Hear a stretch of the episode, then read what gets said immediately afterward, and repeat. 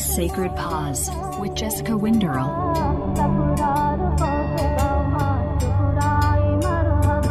Hey yogis, Jessica here, and just letting you know that for the upcoming Atman Yoga School programs, we do have a few spaces left in our Trondheim training that starts in October, and we're about halfway full almost for our uh, next Oslo teacher training that starts in January. So if you're interested in that, jump on it. Also, this is the last uh, training that I'll be doing in Trondheim until 2021. So if you live in northern Norway and you think you want to join us, then make sure to get on this coming training in October. So if you have any questions or want to register for either of these, send me an email at hello at atmanyogaschool.com or check out program descriptions and more info at www.atmanyogaschool.com. All right, that's it. That's all. On to this week's episode. Hi, and welcome back to another episode of the One Sacred Pause podcast. I'm your host, Jessica, and on this rainy, stormy Oslo afternoon, I have the pleasure of recording with Tendai Angela Jamga in Trondheim. So, welcome, Tendai. Thank you so much for having me. It's an honor and a pleasure. I used to sit in Zimbabwe and listen to your podcast and, and admire you. So, this it's a dream come true. Oh, thank you. That is so nice. And yeah, and you know, you're up to some really inspiring things and you're joining the yoga community here in Norway. And um, so I'm just thrilled to be able to sit down and talk with you on my podcast. Um, I think that there's a lot of interesting things that you're up to that people are going to be really curious to hear about. So, Ah, and and you're a foreign or an, uh, an expat like me who married into Norway for love. Yes love love brought me to Norway. He just like stole my heart away and was like, "Come on over," and I was like, "Okay, yeah, no worries." so just a little it's back- love that tends to take you hey to these it, different countries it's so true yep and that's literally every single person i've met in norway who is from a different country is here because they fell in love with a norwegian i haven't i have not yet, yet met anybody uh, who's come here for a different reason which is yes, really true. interesting it's true. And I'm laughing a little bit as I'm recording because my dog Mimi is literally standing on top of my table and she's trying to get my bowl of blueberries that I've got here. And she's literally standing in front of my uh, microphone and camera. Give Mimi the blueberries. Give Mimi the blueberries. Yeah. Oh my gosh. Did you pick them yourself? Uh, yeah, they're from our garden. Oh, lovely. Yeah. I love that. That's what that's what I love about Norway. I love the idea that you can go out and pick your berries, you pick your mushrooms. Every single time I'm on a hike with uh, my fiance, soon to be husband, he always says, Oh, Tendai, look, this is, these are the chanterelle mushrooms. And he's always teaching me about the berries and mushrooms. Yeah. So I say that I'm never going to have a shortage of jam and never going to have a shortage of mushroom soup. Oh yeah, it's it's true. It's amazing. I things are so beautiful that grow here and um, and it's awesome too because you know that they're really natural in the way that they're growing, uh, which can't always be said for other areas around the world. So if you're on that hike, you can just grab a berry and pop it in your mouth and not worry about it. Exactly. Not even worried. Like grab onto a plum. It's it's perfect. It feels beautiful. I was actually at a dinner party last night and one of um, his friends, well, our friends, was telling us that they went on a hike um, the whole way up they just keep, kept picking blueberries. And he said that towards the top, they got up and they're like, oh, we don't even need to have our food anymore because we had so many blueberries. Oh, yeah. There's so many blueberries. You'll get. so, Mimi, eat those blueberries, my love. Yeah. have them. She's so funny. But um, yeah, well, so you're a yoga teacher and i know you did your certification in bali and then you've bounced around quite a bit around the world doing different things and then you ended up back in zimbabwe fairly recently where you're yes. from and you started teaching there so what was mm-hmm. your experience teaching yoga in zimbabwe as you did you go directly back after your certification or did you go somewhere else I went directly back after my certification. So I was in Zimbabwe for, I think it was about a year or two before I decided to do my yoga teacher training in Bali. Before that, I had been in Australia studying law and global and international studies. I then went to Italy to go do an inter- internship in social entrepreneurship and development, and then found my way to Trondheim, where I was also again in a workshop to deal with social entrepreneurship and development, but more especially the innovative side of what social engineering is. Uh, I was part of a group called festival called ISFIT, which is International Students Festival in Trondheim. That's where I ended up meeting my fiance. Throughout this whole period, I had always been doing yoga because in 2003, this is where the story gets a bit bouncy, but remember, we can only connect the dots looking backwards. So bear with me. in 2003, my mother slipped discs in her C7.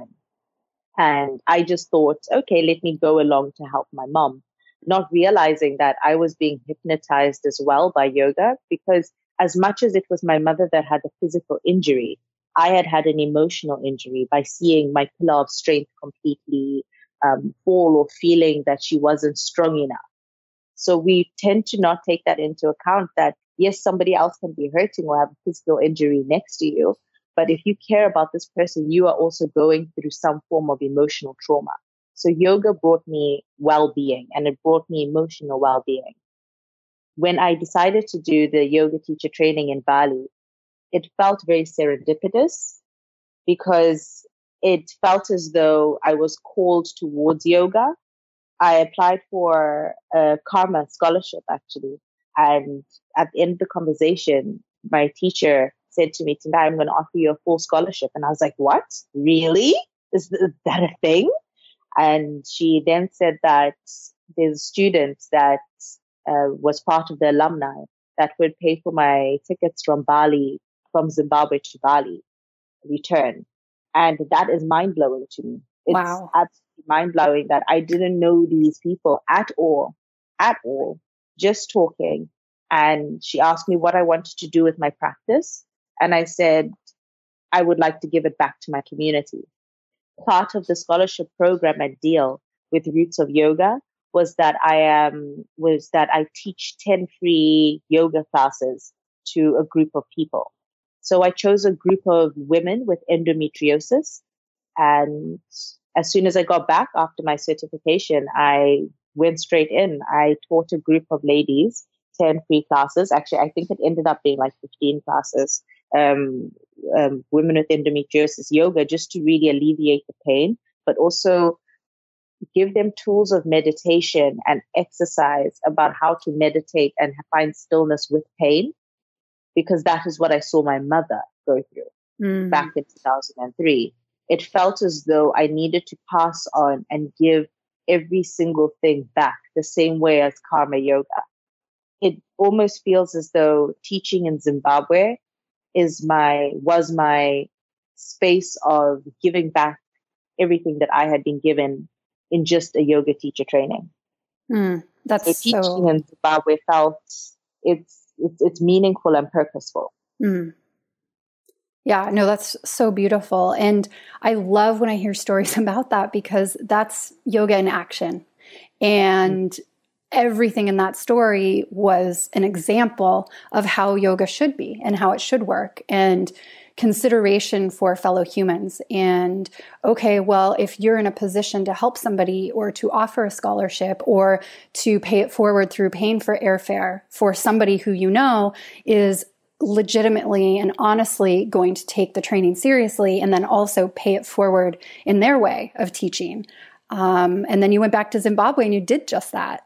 And so I just, it's amazing um, to hear that. And are you still in contact with the school that you did your training with, or is that kind of go away naturally with time?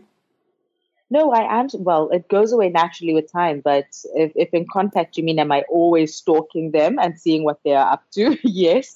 And there is an email here and there, but it hasn't been for past, the past year, actually. I wish I actually was in more contact with roots of yoga. Mm. So then, when you went back to Zimbabwe and you were ready to start teaching and you did the 10 classes with women suffering from endometriosis, what happened next? Did you, how did you continue teaching? during the time when I was teaching the women with endometriosis, it felt as though I was I was afraid. I, I I have to admit I was afraid to teach. I was afraid to teach yoga, although I had been practicing yoga, because I always knew I wanted to teach yoga from a space of honesty and integrity, with my heart really out there. And I didn't see that in Zimbabwe. I I didn't really see people teaching with with emotional stories or really delving deeper into the psyche or the anatomy of spirituality. I always saw that it was more targeted towards stretching on a mat or physical exercise. And that might have also come from my own sheltered experience with teachers. And so I was afraid to actually get myself out there. I began teaching still with um, the women with endometriosis, I then got into teaching at the yoga room at Queen of Hearts. I asked them if I could have a slot and began teaching three times a week. Hmm. Um, after that, I, my mother, who is a massage therapist, was teaching, was giving massage sessions at Emerald Hill Children's Home um, and a school for the deaf. So as she was doing those massages, she suddenly thought, oh, well, my daughter's a yoga teacher. Why doesn't she um, come in for an interview to the children's home? Maybe she can do something. And I was also really, really in love with everything to do with social entrepreneurship and development. So I knew that even if I wasn't practicing yoga, I was going to be doing something in terms of social innovation or development. So as I then um, spoke to, I went in for the interview with this amazing lady named Laureen. And she said, Why you want to do yoga at a children's home? And I said, Because I that children need the emotional support to go through trauma. And when we think about it, in a children's home, these are children between the ages of three and twenty. And if you if the trauma has occurred in the dependency or informative stages of that life, then that becomes an impediment. And the, my idea is that uh, why should it be? If we should be dealing with human flourishing, we should have a holistic children's home system. And I believe that yoga and wellness can help through that. So I began teaching at Hill Children's Home, first of all with the children, and then I soon realized that I also needed to teach the staff members as well.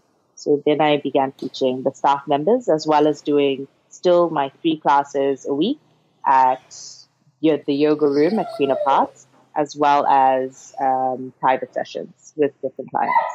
Hmm.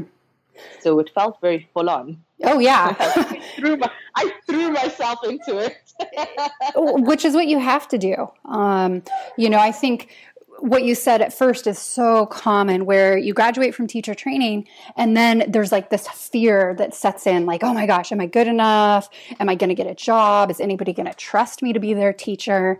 And the only way to get in is to do it. You just have to exactly. jump in and force yourself to teach and then you find that actually quite rapidly you begin to develop confidence and it's true. And I love what you said about trust is that more so it's about you trusting yourself because every single thing will, will spawn on from how you view yourself and how you hold energy.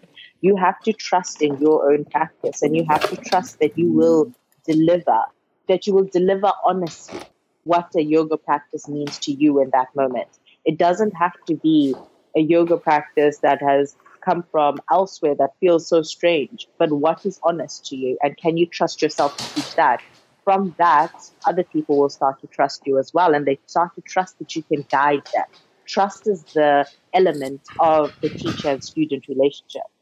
Oh, absolutely. I I completely agree with that and I love how you phrased it too so eloquently just that when we are able to teach from a place that's very heart centered and very authentic to us, all of a sudden our voice becomes clearer and people, they understand that there is that emotional element behind what we're saying, that we mm. believe what we're teaching and that we can see the spiritual teachings underneath it, not just the inhale, lift your right leg, exhale, low mm-hmm. lunge. Mm-hmm. exactly. Yeah, bringing in more of that spiritual element. And you know, when we say spiritual element, it doesn't have to be this scary woo woo, oh my gosh, what does she mean by spiritual? Um, all I mean by spiritual is infused with spirit. And spirit can just be simply a connection to source or that spark yes. of the divine within. And when that shines through, even if you're a new teacher, even if you're a little unsure of yourself, trusting that you have that power that comes only from within will make you a powerful teacher.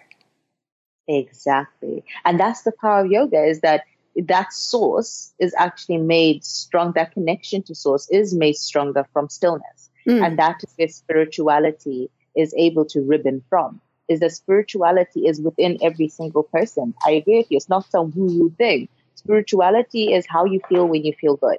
Mm-hmm. What is the vibration when you genuinely feel happy and okay and you feel like the world is in alignment. That is what spirituality is. And we all have had those moments. Absolutely. Yeah. And we could also say being in the flow of grace or in that flow mm. state or when things just seem to click. Um, that mm. is a state of yoga. Again, yoga being so much more than just the asana or the shapes that we make on the mat. It's everything from how we show up in the world for others to how we show up in the world for ourselves. The way in which we navigate the experience of being human is yoga. Exactly. You know, and this is what gets me thinking because in Zimbabwe, yoga isn't yoga isn't as prominent or people look at yoga as witchcraft or I've had people say to me, oh, Tendai I want to start yoga, but I need to talk to my, my priest first. I need to talk to my pastor first to see if they will agree. And when I look back at yogic practices, or when I look back at African spirituality, or even African proverbs, I come into a word that is known as unhu or hunhu. It's a Shona word, which is which is part of the Bantu language and it means are you familiar with ubuntu Jessica? no no i'm not i know you've mentioned it to me before but i don't i'm not familiar with it mm. so ubuntu is coming together it's a community doing things all together but unhu or hunhu is a shona word which is a concept that means it's like a social philosophy which embodies virtues that celebrate mutual responsibility and mutual assistance, trust, um, self reliance, respect for others, and ethical values. And even as I say this, that sounds to me like the eight limbs of yoga. Mm-hmm. Yeah. That, that sounds like the ethical conducts and living a meaningful and purposeful life. So when there's that disconnect between, oh, yoga is um, from India or it's only of the West or it's only of this, and that's why Zimbabweans or Africans tend to stay away from it. I really want to bring up the, the fact that actually, no, this has been part of our lives forever. The ethos and attitude which influence the way that we participate in different departments of our lives, that is the conceptualization of a human being and how you navigate your way through this life with that flow and with grace mm-hmm. and seeing that you are here and that you can be present and you can trust it. That's you a, can trust source. Yeah. Oh, it's so amazing. And it's just peeling back this ideology that yoga has to be or can only be this one thing. And, you know, this is a really hot topic in the yoga industry right now about what is authentic yoga? What is true yoga? And certain lineages, certain teachers placing claim that they're the only ones who teach or practice yoga, quote unquote. And, mm. you know, of course, we can say, okay, well, the eight limbs of yoga are specifically uh, yogic philosophy coming from a very sacred text.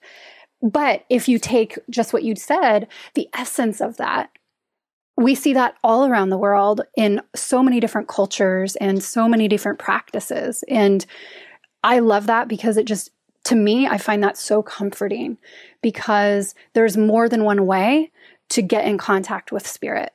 And I agree with what you said earlier also that the best way to do that is by cultivating practices of stillness. Because mm. then you can actually hear that inner wisdom. You can feel that vibration that only comes from an internal place rather than being so distracted by external happenings. Mm. And how many of us are walking around so distracted by external happenings? We react to each and everything that is happening surrounding us. And it, most of the time, it doesn't have anything to do with us. We are latching ourselves and attaching ourselves into those circumstances and attaching ourselves into this chaos. Well, that's that's the big question, right? How do we calm the fluctuating thought forms of the mind? And uh, oh, yes, it's such a simple question, and it's so difficult to put into practice. Oh yes, it's difficult to put into practice. that is true because we can all say we, we and we. I feel like we're all hot like on our on our tongues where we say yoga is the cessation of the fluctuations of the mind. Yeah, and then you sit there and you say okay, how do I practice that? Yeah. How do I cultivate that in my own life? Oh man. Yeah, I mean luckily we do have a lot of tools to help us with that. Um but you know, one thing I'm curious about is teaching yoga in Africa and some of the uh cultural thoughts and perspectives on yoga where you said it's kind of people are a little wary of it and they're a little unsure about what it is that you're doing. What first of all my question is what's the main style of yoga that people practice in zimbabwe? Is there one? They mainly practice vinyasa. Oh really? They are, there is a lot of vinyasa. Yes. Oh wow and do people do they get trained in Zimbabwe or they I know you left. Do most of the teachers do they leave Zimbabwe to go do trainings or do they have teachers running schools in Zimbabwe? There is no teacher training school in Zimbabwe at all. Many every single person actually has had to leave and get trained elsewhere. Wow. And there's not even that many teachers, right? Exactly. There are 33 teachers to date. Which is amazing. Like really hard. Out of, 12, out of a country of 12 million people, yes. 33 yoga teachers. Wow. And how many yoga studios? There are, oof, that one's a tough one, but I think that there are three, well, three to 5 mm-hmm. yoga studios that are work that are that are generally busy in Harare. And in Bulawayo, I'm not so sure about the yoga community there, but I know that uh, we have a yoga group, and it seems that um, the yoga studio that I work at, which is um, Queen of Hearts, uh, the yoga room, that is the main one, as well as a new one that has just popped up in in town. Hmm. Mm-hmm. Wow, it's hard for me to wrap my head around that there's so few mm-hmm. teachers, and all that I see when I hear that is opportunity. Um, in terms of yeah coming in and being a conduit or a catalyst for the message of yoga. And the best way that I personally know how to do that is by example.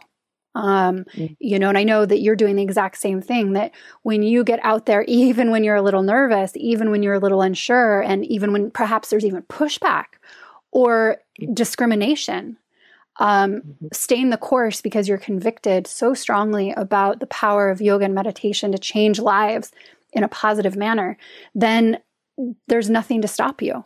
You just you keep going and you stay with that, and um, that's what I think is really inspiring.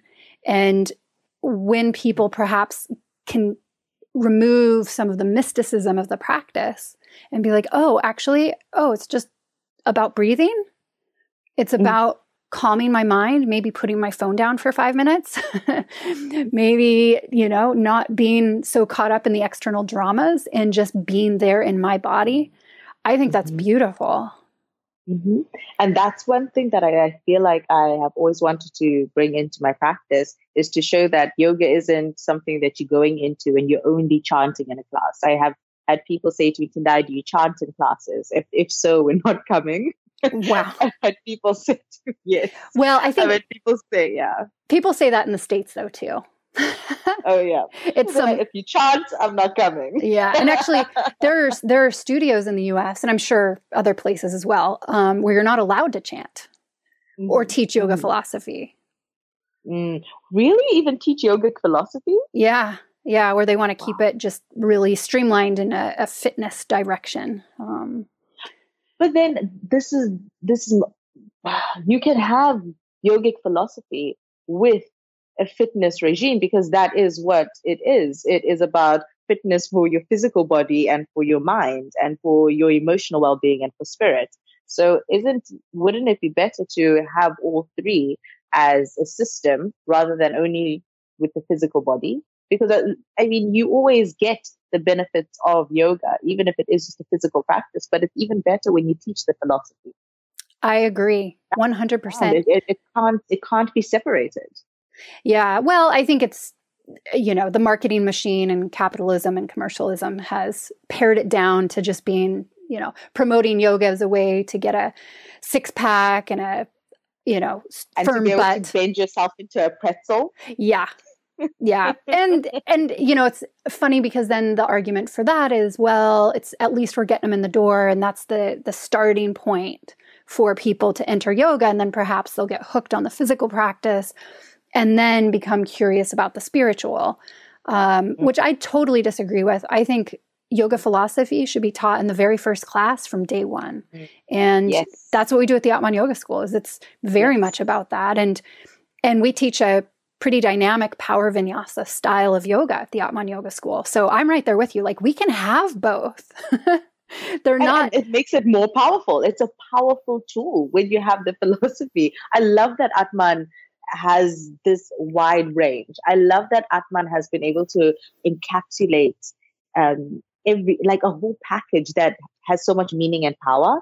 Because when I look at Atman, I haven't seen a yoga school like anything that Atman is. I haven't.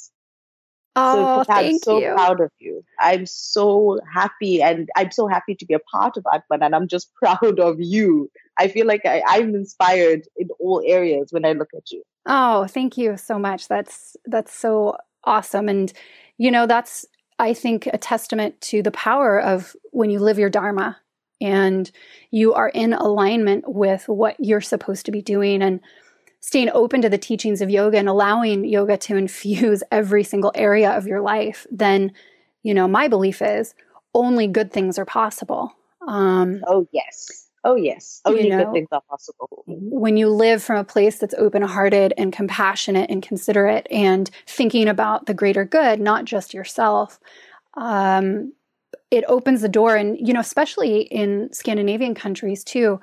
Actually, you and I talked about this yesterday. Um, where it's interesting and a lot of the Norwegians that I talk to or Norwegians who come to my school would agree with this statement and they've they've said it to me also where you know in Norway sometimes culturally it can be a little bit colder, a little bit more closed off. People go out of their way to actually avoid uh, human inter- interaction. And mm. it's such an ironic mentality because at our core as humans, we crave connection. We crave feeling seen and feeling like we have something in common with the person sitting next to us on the bus. And I think the Atman Yoga School and yoga, of course, in general, opens the door for a bigger dialogue. And when it's just like the meaning of namaste, when mm I see that place in you and I am in that place too, then we are one. And mm I think that's breaking down barriers and removing some of the stigmas and being a little bit of a trailblazer in terms of being like, hey, I'll be the first one to say, let's get more real about our emotional yes. body. Let's get more real about yes. who we are. Yeah. Mm-hmm. Mm-hmm. And, and, not and, and again that then will stem into not standing up in a in, in a bus if you feel like somebody has just come to sit next to you in in Scandinavian countries because that is the norm. Where if somebody comes to sit next to you on a bus, it's like, what? Why is somebody even coming here? Or or even asking for directions. Yeah, I have this funny story of my uh, my fiance. Somebody asked him for directions, and he said, "Tendai." I looked at this person and said, You're holding a phone, you've got Google Maps, you can find your own way there. He said, That's what he thought. And I said to him, That is such, that is so cold. And that's just the Scandinavian way of doing it is that you don't really talk to each other. You don't really ask about emotional well being of a person. It feels like that you're touching on a taboo. Yeah. And that, again, that is the same way as in Zimbabwe, I guess, is that whenever you ask somebody, Are you okay? People just tend to say, Yeah, I'm fine. Or there's an idea that I can't break in front of a person or I can't I can't let another person know my dirty laundry. But it isn't dirty laundry. It is you speaking from a space of honesty because as much as we will be thinking we're all one love, we also have one pain. We have the pain body. If you have experienced disappointment, I have also experienced disappointment. I've experienced grief, and we can help each other through that. What does betrayal feel like in your body? Let's talk through that. But those are subjects that don't come up in real life. And I think this is where yoga and, and even Atman are able to assist in the social engineering of how can you get real with emotions? How can you get real with the person so that you can learn from them, so that you know how to navigate life better and have the tools for vulnerability. Mm. Yeah. And it starts, I think, by making a safe space. Um, mm. That's something that's really important to me is keeping holding space and creating a community where it feels safe to be vulnerable, to be real, to let your guard down a little bit and not worry about being judged or the shoulds or, oh no, what's somebody going to think about what I'm doing? And, you know, the majority of our life is spent in that space where we're constantly worried about like okay well where am i going to go to university? And then what kind of a job am i going to get? And then where am i going to live? And can i buy a bigger house? And there's like so much of this external stuff that's clouding our ability to be in connection to source. And so when we can come into a community where it feels safe to like drop that facade and just be like, hey, you know what? I'm really struggling. Or, you know what? My only lifeline right now is coming to yoga. And that's what I think is so beautiful because that's the start of the transform transformative practice or process rather. And for for me, yoga is the way to do that. I love that you said um, the space where you can just walk into a class and you can be yourself and just say, I'm really struggling. I'm known to, I'm the yoga teacher where people say you need to bring your tissue to a class because I will make you cry. And I always say, I'm not making you cry. I think that you're just coming into a space of being honest with yourself. I don't feel as a teacher that uh, uh that we need to even force that, but it comes so naturally in that if you have that safe space and that safe environment where you have created for people to walk into and really break down and cry without any judgment while still going through a practice, that is beautiful. Um, I found that even whilst teaching, um, it's it's one of the most honest places that I am as well because I think students feed off of my en- of energy whenever you are teaching. The same as in any classroom is that once the teacher is feeling like they are comfortable in sharing or holding space and being strong within that space, your students are able to delve into poses deeper. They're able to breathe easier. At the end of a class, you are supposed to feel more like yourself, mm-hmm. more than anything else. As much as we are the teachers, they also have people have teachers within. Students you have a teacher within and allow that that teacher to also come through and ask yourself what is my what what is this pain that i'm feeling in my chest as i'm going into chakrasana? What is this that i'm feeling as i'm going into this pose? Because your body is always talking to you. Hmm. your body will always keep score and this comes from the emotional side. I worry about the numbing that we do towards our emotional bodies when we say, oh, no, that's okay. Hmm. I'm fine. Oh, I'll be good. Oh, don't worry about that. Where are you storing all of those words? Oh, truth bomb right there. Oh, man. Yeah. Or even not saying anything at all. Hmm. The, Where are you storing it? And yeah. it will come out at some point. I would actually tell people run into a yoga class the same way that you said that, yes, yoga teachers create that space for you. Run into a yoga class if you're feeling any form of discomfort within your body, because all of that discomfort has culminated from a space of emotions, mm-hmm. from the emotional body, from the thoughts that you have, the thoughts that you think about yourself. How do you view yourself? How do you talk to yourself? Everything is stored in our bodies. Absolutely. And, you know, that's exactly what Ayurveda says too. And if we repress or we uh, ignore emotions, then they will eventually accumulate and create toxin toxic buildup in the body and become physical disease. And so exactly. Yeah, if we're not it, it creates blockages, tension, and disease within the body. So I wanted to actually ask you this. How do you create space? Mm. You know, the number one thing I always try to have at the forefront um, in my teaching is compassion. Mm. And I don't always, I actually rarely probably even say that, but when I show up, I'm 100% present to my students, to that experience. And um, I try to see beyond what somebody says because words can be just like you said, oh, I'm fine, I'm fine. You know, words can be so either very powerful or they can be very uh, defunct. Like there's just no power behind it. And I think seeing somebody, looking them in the eye, observing their body language, and having a calm and grounded energy myself makes people feel like they can trust me.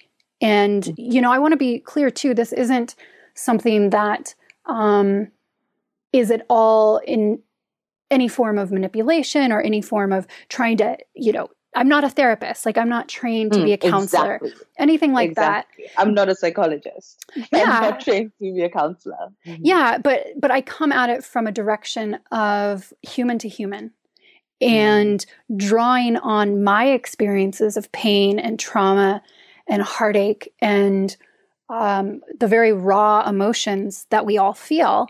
And, you know, I've done I'm not going to say the work because I think that's really uh, a generalization. I've done some work in the mm-hmm. scheme of life. Um, I, I, mean, I've done a lot of work, but I'm going to say some work uh, because I mm-hmm. think it takes lifetimes to sift through and sit with this whole process of yoga. And for me, that's where I get a lot of my confidence actually is trusting the process, trusting that I know I have done to the best of my ability the work for myself. I've lived my yoga. And so mm-hmm. that allows me to then become um, there's a word I love to use, and it's um, dispassionate. Mm-hmm. So, in general, I think having a lot of passion is, is wonderful and a lot of enthusiasm and passion for the practice. But when we are in a teacher to student setting, the way that I like to try and hold space is from a very compassionate yet mm-hmm. dispassionate place where mm-hmm. I'm not getting pulled into the drama and and oh, yes. I can hold my own self while still holding space for them. So it's a boundary oh, yeah. and there's no getting and I'm really strong with my boundaries. Um there's no getting pulled into. Be. You have because, to be. We work with people. We we have to be. Yeah. There's no way that you can't have a boundary whilst working with different energies and other sources. Right. And then, of course, there's the power dynamic if you're the teacher and they're the student. And, and then it comes back to ethics. And there's so many other things at play there. But, you know, for me, it comes back to this idea of the best way that I can be of service is if I can, from a very human perspective, see somebody and, and have the intention to see them. That's my intention every time I deal with a student.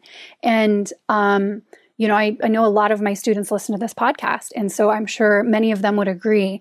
Um, because teacher training, in particular, since that's the majority of the teaching I do, uh, teacher training can be very intense and it can bring up a lot of emotion and it can be um, a time of of a lot of change and transformation.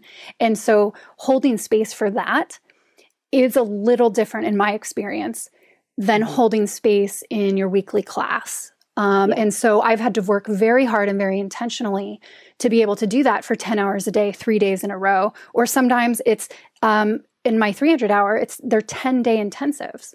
So, oh, wow. yeah, so it's we're there for um, nine hours a day for 10 days in a row. And you know, being being present and being compassionate, but also having a really uh, big boundary, and yes. that's that's the dispassion part is it's not like, oh, I don't care. No, I care deeply, but I can only care deeply and be of service if I can separate their energy, their drama, their story from my energy, my drama, my story. And so mm-hmm. that's how I try to hold space. Mm-hmm. I love that. That's beautiful. Uh, and it, it, and it it's an ode to to um what's that word? It's an ode to to boundaries, an ode to how we need boundaries in this world. Because not even just with um, with students, but then how do you keep boundaries with your family? How do you keep boundaries with with with your love life? How do you keep boundaries in all sorts of relationships that you have? Exactly. Because everything that you do within that space, or on or off the mat, will culminate into all areas of your life about how you actually use those tools.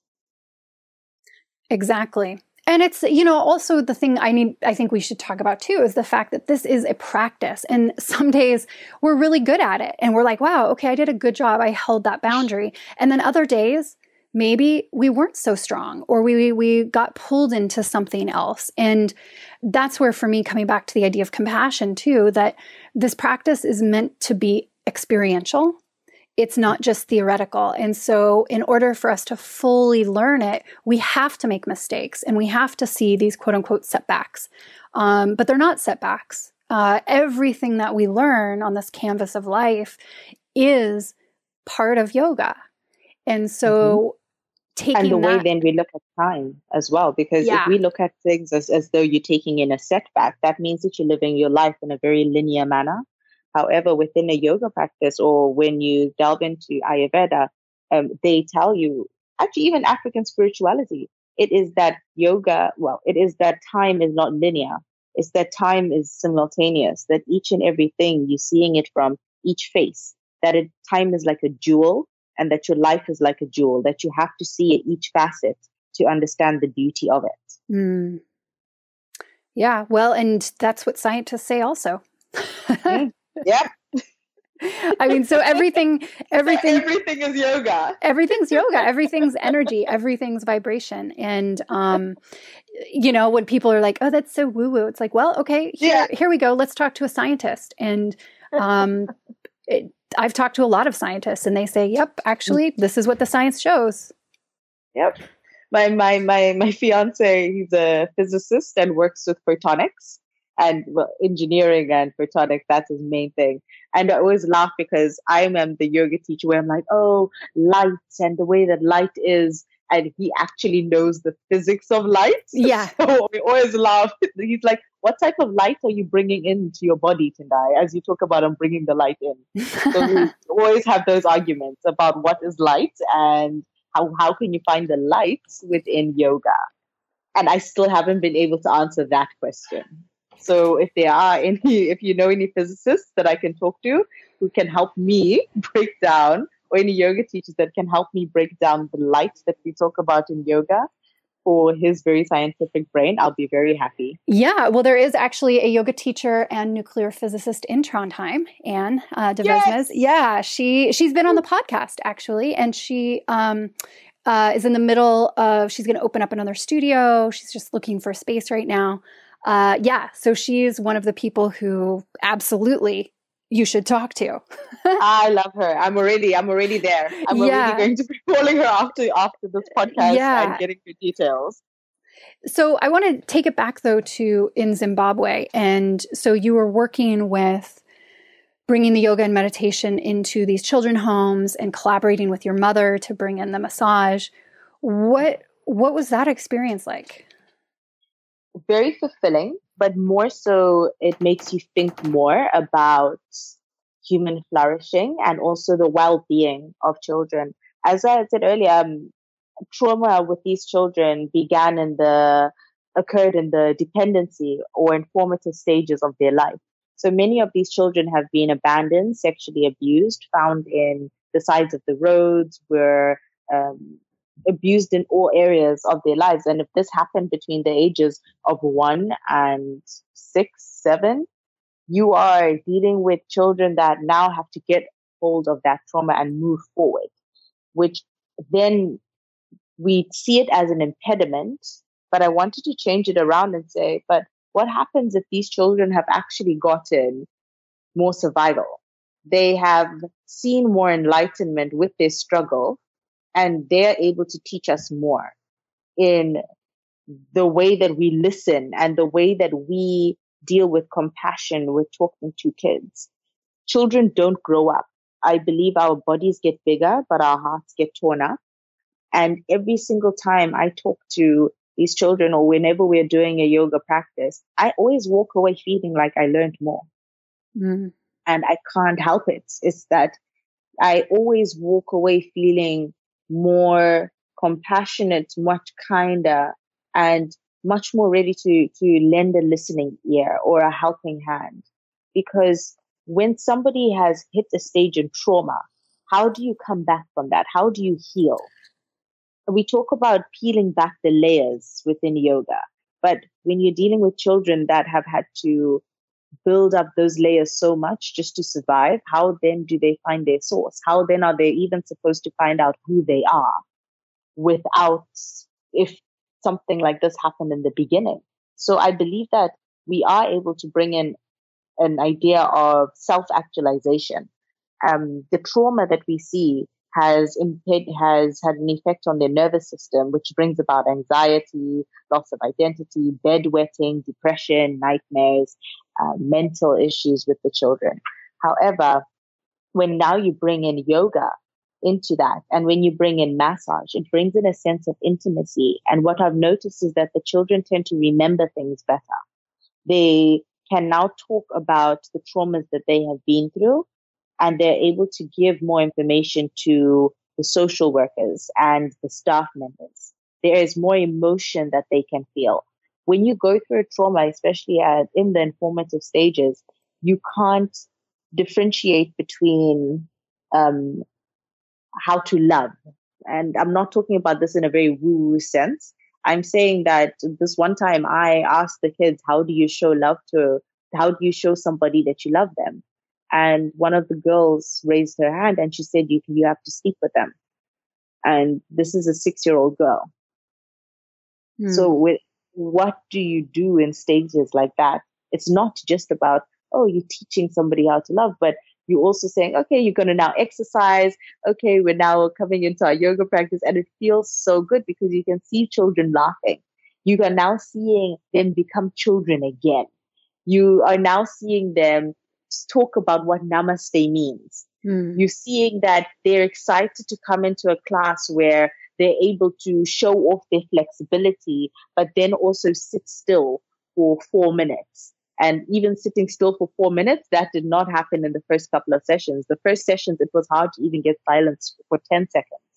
But now, after many yoga yoga classes and meditation sessions, there's less bedwetting we're able to stay in in different poses for longer periods of time they're much calmer and even the staff are saying that the children are able to communicate better with them that they're able to communicate their lives and what they would like for their lives it's like now they're able to dream bigger and mm-hmm. i want to explore that into how does yoga and wellness help and how not help that's too much of a that's such a cliche but how can yoga and wellness improve improve human flourishing within a children's home because these children are all together. They're not there because they want to be there. It's a trickle down effect and a consequence of a bad economy. Mm-hmm. so how can we make now an oasis based on yogic philosophy? Even when it comes into the eating um, bringing in um, sections within their lives where they are able to practice um, restraints and even withdrawals or understanding just that they that there's a structure to their lives. I truly believe that by doing posture and breathing techniques and focus concentration or even your moral disciplines within the structure of a children's home, we're able to transform a children's home into an oasis and actually give them the life that they that they deserve from the start. Yeah, I think that's so amazing and really inspirational. Um, so I know you're going to go back. Uh, the the life of living an international uh, existence. Uh, visas always a problem. Paperwork. Yeah. yeah. Uh, paperwork and visas. Yeah. Oh man. Um, things many people don't know. Um, you're going to go back to Zimbabwe five or six months while you're waiting for your final visa to be processed. And while you're there, the main, a lot of the focus of your time will be working with these children in the children's homes. Can you tell us just a little bit about what your mission is? My mission is to do a case study and and collect a lot of data on how yoga and massage and general well-being has been within the within the children's home. It's called Emerald Hill Children's Home. Um, they do have a brilliant website that you may keep up with activities within the home. Um, so I'll do do a case study on the consequences of yoga and wellness and massage, how it helps, and and then do a proposal as to how we're then able to improve the home and actually put it into practice. It's one thing um, having putting down a program, which is what I have done. I have been teaching at the home for 24 months. That's two years actually. Yeah. I've been teaching at the home for two years where I implemented a self love yoga program with the staff and the children.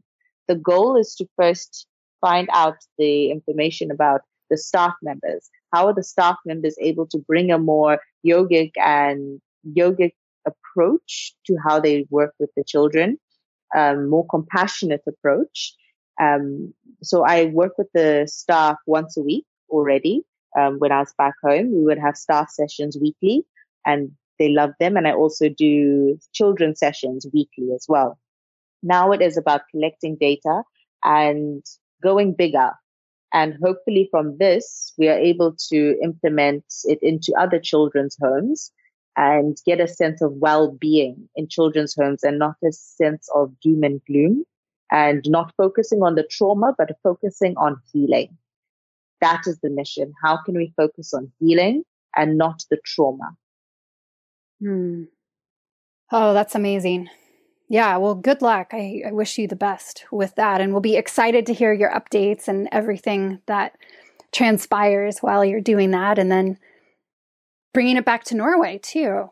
Um, oh, exactly. I'm going to be bringing it back here. And Jessica, I'm definitely going to be having you in the loop all the time. I think we will need to be um, on Skype when I'm in Zimbabwe. Yes. Because I know that I will need your assistance. Because this is also through my company, which is African Beauty Factory. And to this day, I had always wondered why did they choose the name African Beauty Factory? And I believe that Africa has always been the birthplace of not the birth, actually, yes, let's say that Africa has always been the birthplace of wellness and compassion and unhu and hunhu, a way of being.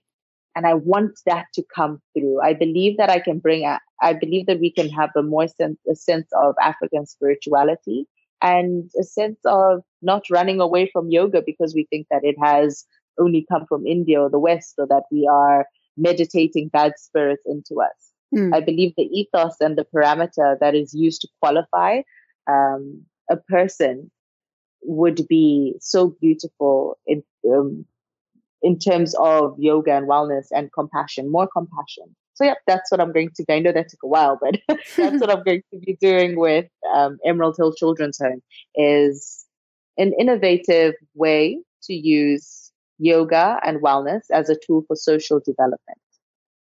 So cool. Yeah. Oh, well, our time has come to an end, um, Tendai, oh. but I know, I know. It was so great to talk with you. And yeah. Awesome. Thank you. And you'll be back in Norway before you know it. And yes, yes and then we'll be collaborating. And um, so we'll have we'll have news coming up. So I'm really excited to see um, how that takes shape and form. And I know um, you're just going to be a huge asset to the Norwegian yoga community, and um, bringing your wisdom and your your experiences is something that's so valuable and so needed. I think as the yoga community in Norway grows, having different perspectives is really important, um, in my opinion. To Thank seen seen so. a different way, yeah, and your enthusiasm is uh, so lovely. Thank you so much for having me, Jessica a it's everything is in alignment and I can feel it and I accept it and I bring it even further. I am so excited to be with you and to be a part of Atman. Yay, I'm me too. Myself in Atman. I'm so happy. Yes. I'm so excited. Yes, and I me too. add in that I, I've told Jessica this, but I want the listeners to hear this that this is a big, big deal for me because I got a tattoo last year, not even knowing anything, obviously, not knowing anything that's going to happen. And it just so happened that I got the same logo that Atman has. Yes, yes. And then I got engaged this year and then was looking at yoga schools and Atman came up and I was like, oh, I'm in alignment. I'm in flow. So this is major and amazing. Yes. Amazing. Thank I, you so much. You're so welcome. And have an awesome day. And everybody listening, you have a great day too. Bye-bye. Bye.